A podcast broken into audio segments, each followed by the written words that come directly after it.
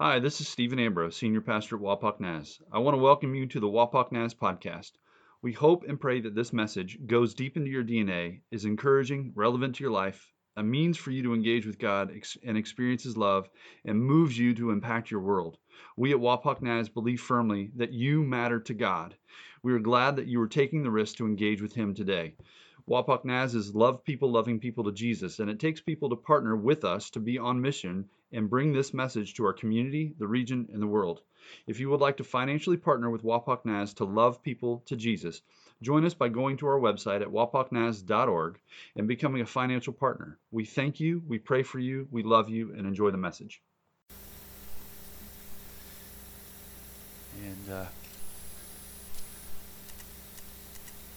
we firmly believe that um, the Lord calls us to, to give, not only to the church, but to give generously elsewhere. And so we've we've uh, provided opportunity and options for you. Wow, is that me? Really sorry. I don't mean to keep you awake. No, really, I do. Um, but uh, you can give online or joy boxes right here at the exits. Um, you can text to give. You can set up account there. Um, and so I just want to say good morning. It is truly an honor and a privilege to be with you this morning. Uh, this morning, we are going to um, jump right in. So if you would open Scripture, uh, whether you have your Bible or you have your phone, uh, you could please open up to Colossians. We're going to hit two verses in Colossians and then we're going to jump uh, a couple pages um, your fingers may need to be fast to do that uh, if you're on your phone. We're going to jump to a couple pages to First Thessalonians, um, and uh, we'll dive right in. Colossians chapter 3, verse 17, and then we're going to jump over to 23. Excellent.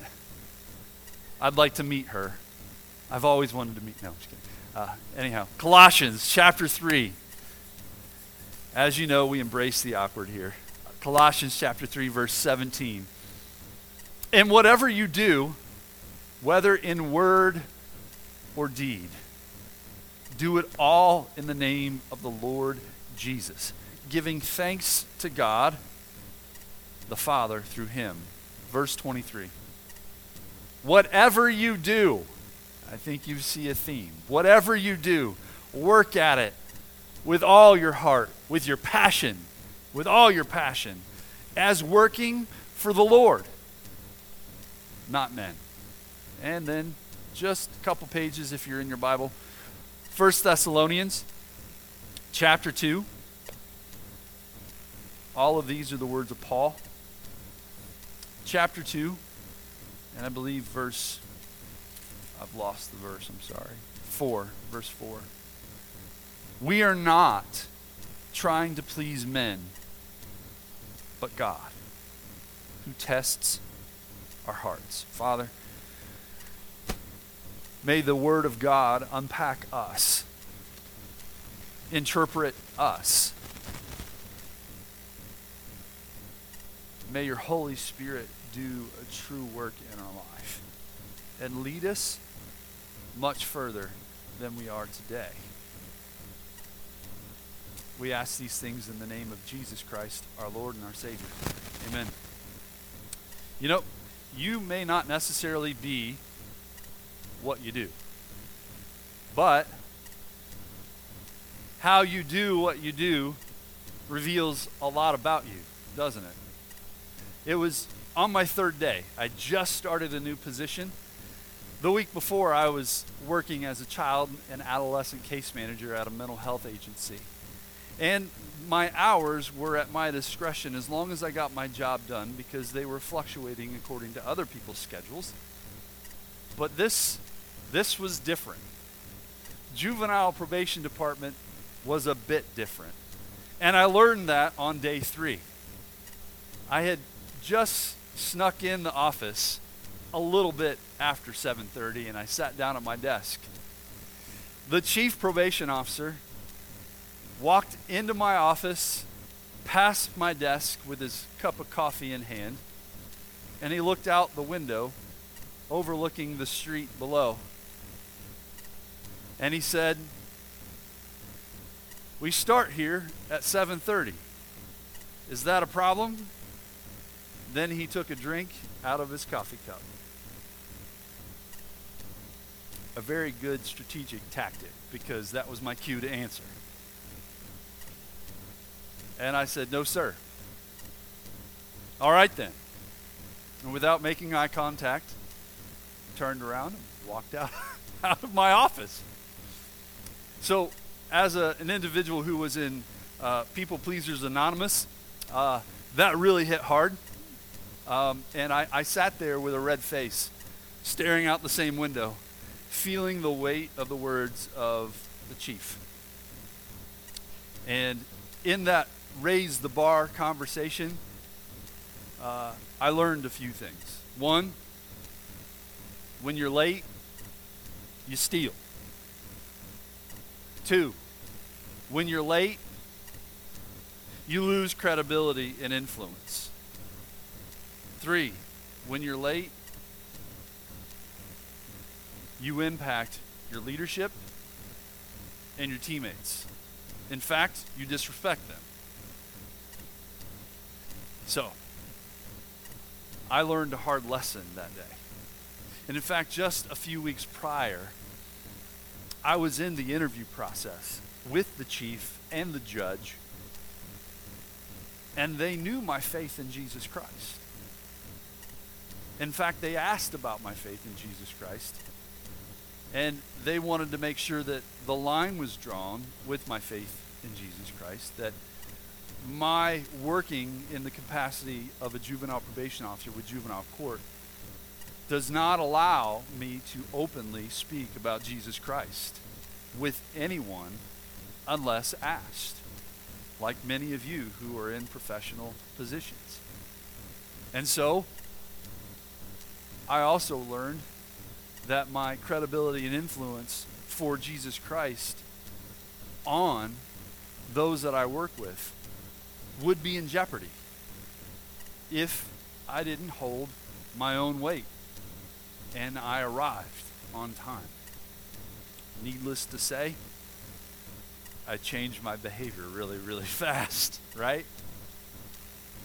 So, work as if you're working for the Lord. You may not necessarily be defined by what you do, but how you do what you do reveals a lot about you, doesn't it? It reveals your heart and your motivations. It reveals who you are in your character. Uh, at the Global Leadership Summit in 2015, Horst Schulze, who is the CEO of the Ritz Carlton, he actually left his speech in a taxi. So he was standing in front of thousands at Willow Creek and in at the video venue sites in, in front of millions.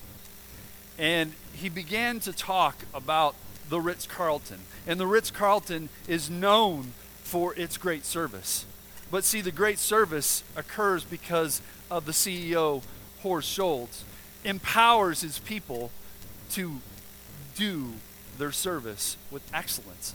And in fact, he said in front of all the leaders before him that it was his responsibility as a leader to lead his people to excellence.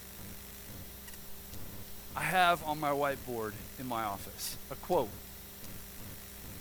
which I have no idea where it came from because it didn't come from me because it's not that brilliant. I'm not that brilliant, I should say. But it says that if your people do not do this or that, you have not led your people to do this or that. You need to lead your people to do this or that. You need to challenge them.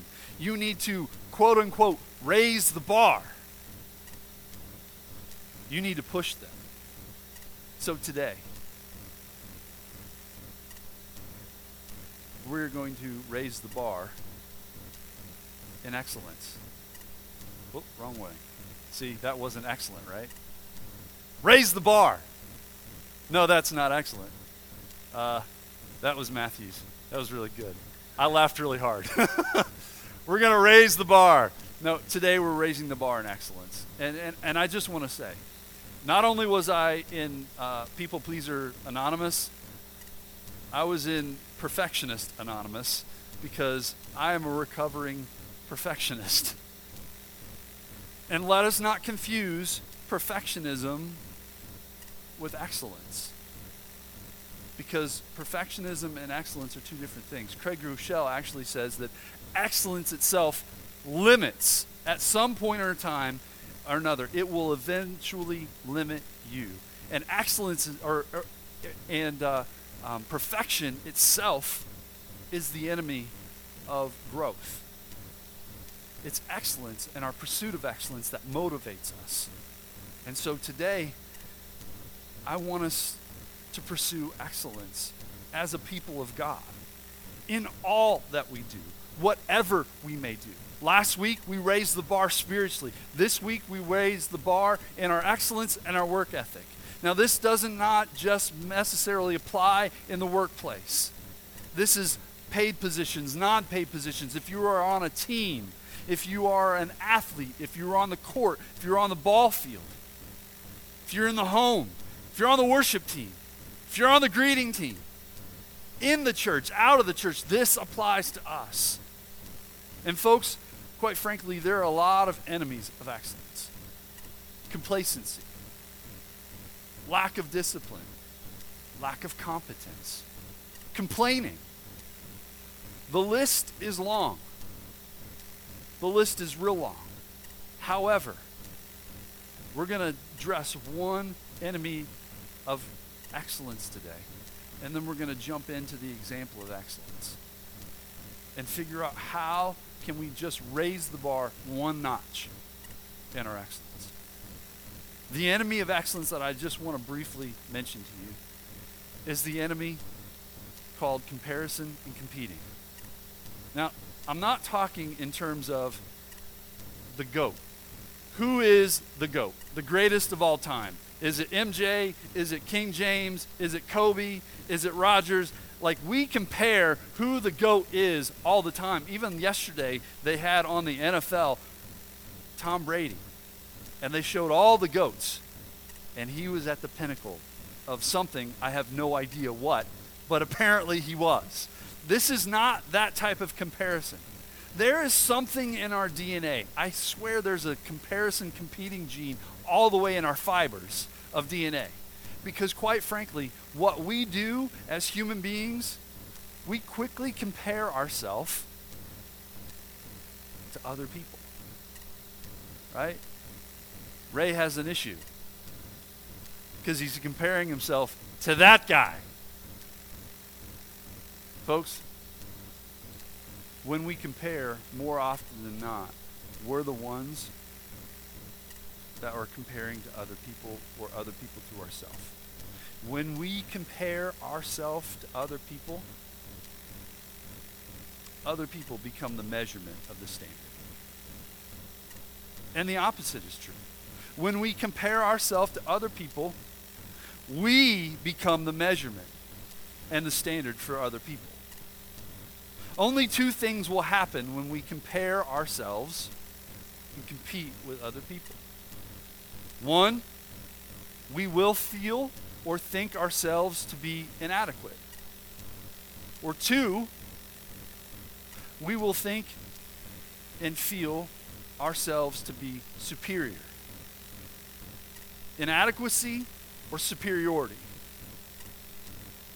Those two doesn't get the job done doesn't move humanity up the notch and up a level.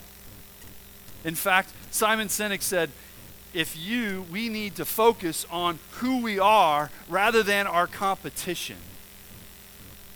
And in fact, for you and I, our competition actually needs to be ourselves. There's a bell at the WAC, the Wapak Athletic Club, that's right on the wall by the doors. It's a small little bell. You may not notice it if you just walk into the gym, but it's there. It's there. Why is it there? It's for the PR. What's the PR? Your personal record. And if you break your PR, you get to ring the bell. And you get to ring it loud. It's not like Arby's when you walk out the door and you had good service, you just ring that bell. No, you have to work hard to ring this bell.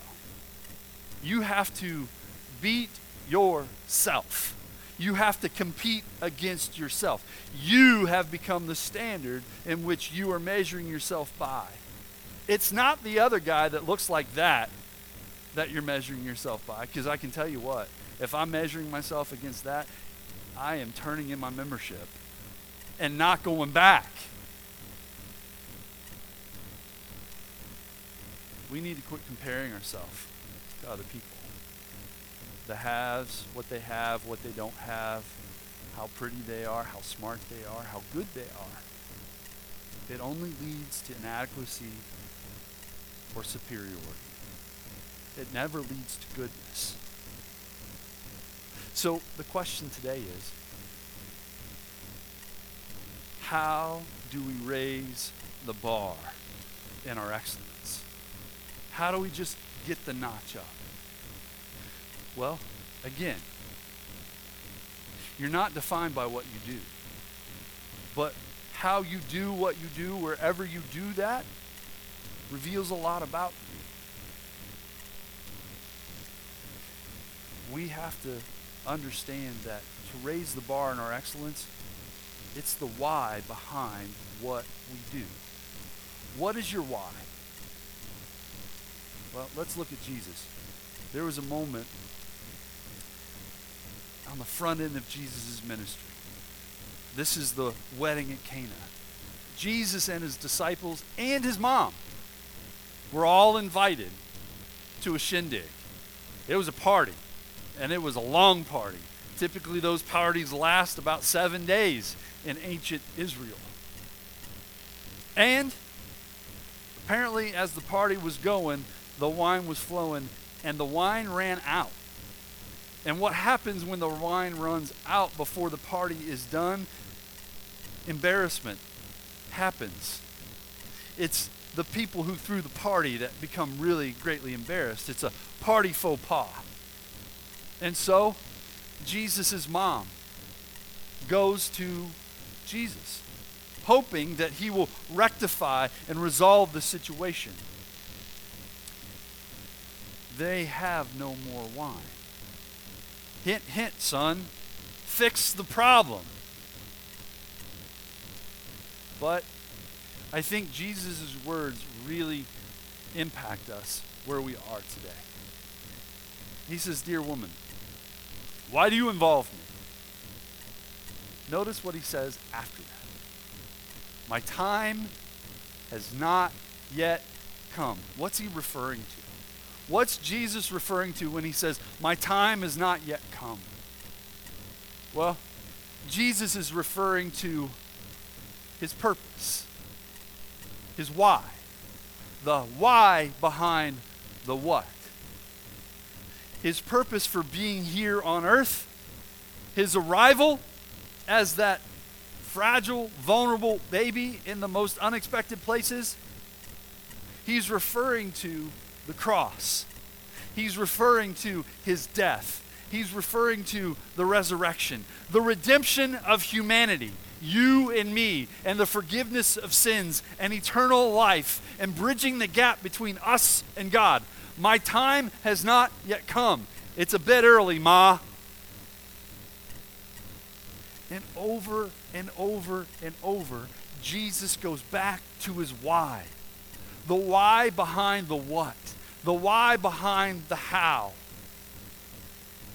For instance, there was a moment towards the end of his ministry where his brothers, you know, those brothers who thought he was out of his mind, who didn't believe in Jesus when he was alive, they actually pushed Jesus to go to the Feast of Tabernacles and say, Hey, Jesus, you know, if you're going to be a public figure, don't be in secret. Do the things you're supposed to do out in front of everybody. Why don't you go to the Feast of the Tabernacles? Why don't you go to Jerusalem with us? And what does Jesus say? The right time for me has not yet come. I know my why. I know my purpose, and it's not right now. Don't force me in a direction that I'm not supposed to go. I know my why. I stick with my why. Folks, when Amy and I um, arrived, we arrived here in 2013. And for those few years, my wife kind of went through this identity crisis because she was a children's pastor. She knew she was supposed to be a children's pastor since she was like a fetus, I think. Maybe a little older. I exaggerate a little bit. But sh- when she was when she was a kid, she knew that she was supposed to be a children's pastor. And so when she was at Lima Community, that's all she did as a junior higher and high schooler. And so she was in children's ministry when I met her. She had been for years. But when I came here, we came here together, she had to resign her position. And so Pastor Amy was no longer the title in which she would carry. And so she kind of had this identity crisis. I asked her the other day, I said, What's your why behind Winans? I mean, I knew the answer, but I, I, I, wanted, I wanted to hear her. And she first said, Well, it was because I went through an identity crisis. I didn't know what to do, and, and, and I wanted to figure that out, and this is what happened. I said, No, that doesn't have staying power. That doesn't have longevity. See, a why is supposed to have staying power for you, right? It's supposed to have longevity. It's supposed to carry you through those moments that are really, really, really hard and difficult. Those moments where you just throw up your arms and you say, I just want to give up.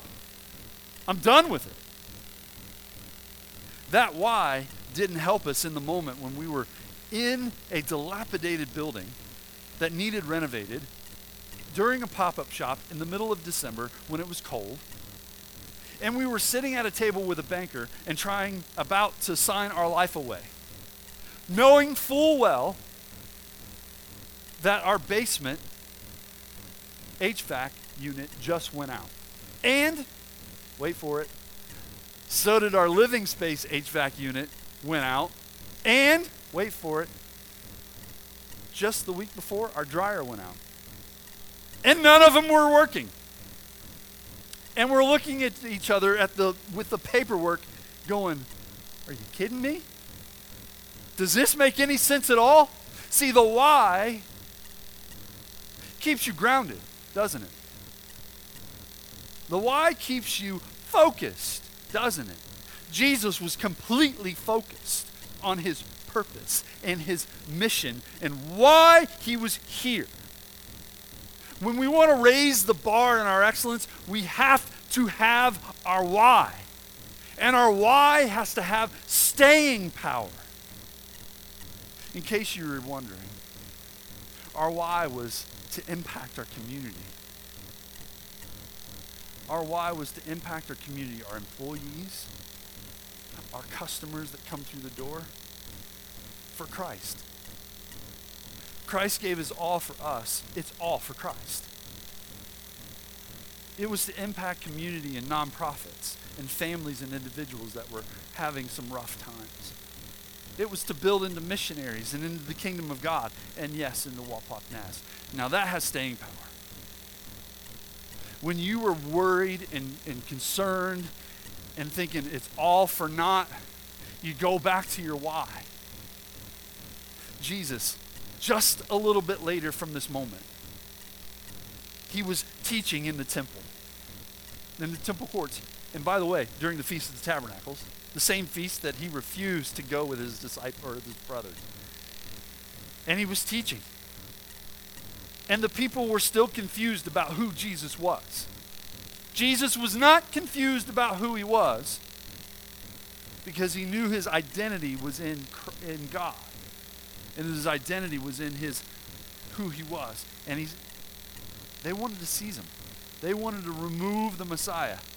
And John tells us at this they tried to seize him, but no one laid a hand on him because his time had not yet come. John the apostle, the disciple who knew Jesus, who watched Jesus, who hung out with Jesus, was part of the part of the miracles, who was the only disciple to watch Jesus die on the cross, give his last breath. as he's looking back over his shoulder, writing the Gospel of John, chapter 13, it, the story flips. And John sets up the scene and sets up the rest of his book. From chapter 13 to chapter 21, it's the Last Supper moment. And he says this It was just before the Passover feast.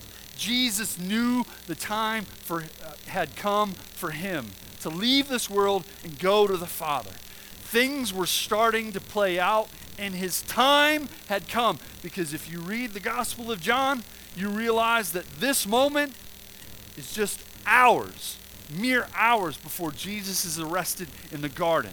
This is hours before he wrestles with his purpose. Yes, you still wrestle with your purpose, even if you know your why. And this is just mere hours before Jesus is beaten and mocked, carried the cross, and was hung on the cross. The time was about to come. And in the longest recorded prayer of Jesus, John chapter 17, where he prays for the disciples and believers, prays for us in the 21st century. He starts out his prayer with, Father, the time has come to glorify your Son, that your Son may glorify you. The why was coming to fruition. And wouldn't you know it? The last words that Jesus utters on the cross. The last words after he gives up his breath. It is finished. Jesus' why had longevity. Jesus' why kept him focused. And quite frankly, Jesus' why battled the enemies of excellence. It enabled him and empowered him. Because if you know your why, you can tolerate the pain. If you know your why, you can endure the delay. If you know your why, you're going to work real, real hard. I don't know when it was for me. I knew it was at the probation department, but I don't know when the, the, the switch flipped for me. But I do know the scriptures. The scriptures that flipped that switch in my life, where my why actually happened. Well, it was those scriptures in which we read earlier. And whatever you do, whether in word or deed, meaning everything. All that you do. If you go to the WAC, if you go to Winans, if you go to the schools, if you sit at home, if you're in your neighborhood, you're talking to your neighbor, if you're going to church, whatever you do, whether word or deed, do it all in the name of the Lord Jesus Christ. Whatever you do, work at it with all your heart as working for the Lord not for men. And then, that most freeing scripture for me, that recovering people, people pleaser, we are not trying to please men, but God, who tests hearts. Folks, I don't know when that switch flipped for me. But that's what it was. And honestly, that's a charge for all of us whatever you do, whether in deed or word, no matter what, you work as if you're working for the Lord. That addresses all the enemies of excellence. That addresses complacency. That addresses competence or incompetence. That addresses coming in late. In fact, that addresses come in early, stay a little bit later if you need to. Be the teammate your team needs, right? Be the teammate that will help carry the team and better the team. Because when you better yourself, the team gets better, right? This raises the bar. Your why raises the bar. Do you have a why? Do you have a why behind what you do? Whether you're retired, whether you're a teenager and a student, whether you are in the working force, whether you're at the factory at a job that you just despise, do you have a why? Do you have a why with the bosses that are just in your ear all the time? Do you have a why for what you do? If you have a why, that bar will get raised just a little bit more. And over time, that compounding effort of just hammering away, you will see amazing things that'll happen. Literally, last year at this time, Amy and I were in Cuba with a team of pastors. And we met a pastor at a, at a church. And actually, it was somebody else's house. But she wanted to show us a church. And we walked 45 minutes up a mountain to go to her church. Then she showed us her house. Her house was a very tiny, dilapidated wooden house. Then we walked out the back of the house, and outside the house, it wasn't even an outhouse. I don't know what you call it. It was banana leaves in the form of a teepee with a hole in the ground. This young lady was so talented and artistic that she, in fact, was a teacher, an art teacher, making $50 a month. Yet, yet, she believed that God called her to be a pastor. And thankfully, it's in the Nazarene church. Woo-hoo. But she was called to be a pastor in the kingdom of God. And so, she left behind the salary of $50 a month for a salary of $12 a month. For a dilapidated house with a hole in the ground with banana leaves as a teepee for her bathroom. Her staying power was not a paycheck. It wasn't a 401k. And at times, it wasn't food on the table. And at times, it wasn't the roof over her head because that roof leaked a lot. It wasn't so that her bathroom was really awesome because it wasn't. Her staying power was the why. She knew she was called. She knew the Lord spoke to her. Whatever you do in word or deed, do it all for the Lord. Working as if you were working for the Lord, not for uh, anybody else. Because when you know you're working for the Lord, you know what you do in private and in public, they're seen. They're seen. She had staying power because she had a why. Do you have a why for what you do? If you don't, it's time you find one. It's time you have a gut check moment and you find it. If you do have a why, does your why have staying power? Is it more than a paycheck? Is it more than a bank account? Because, folks, we'll leave for more money. Or we'll stay for more money. But money, that doesn't have longevity. Do you have a why? Do you have a why for your volunteering? Do you have a why for your basketball team? Do you have a why for your education? Do you have a why in your retirement? Find your why. Jesus gives that example. And we can see his eyes were focused. Would you please stand?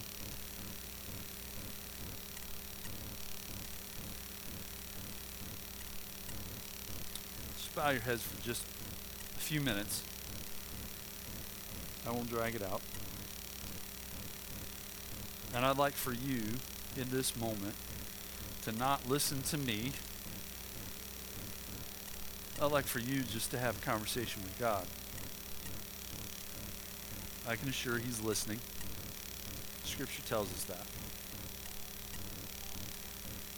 But ask Him to search your heart search your mind. Would you do that? Just bow your heads, close your eyes.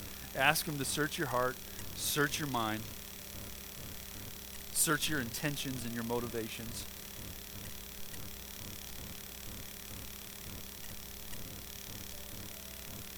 And ask Him for the why.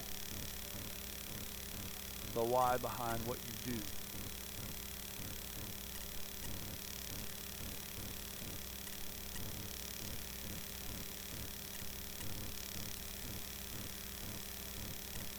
Lord Jesus, help us understand what our why is.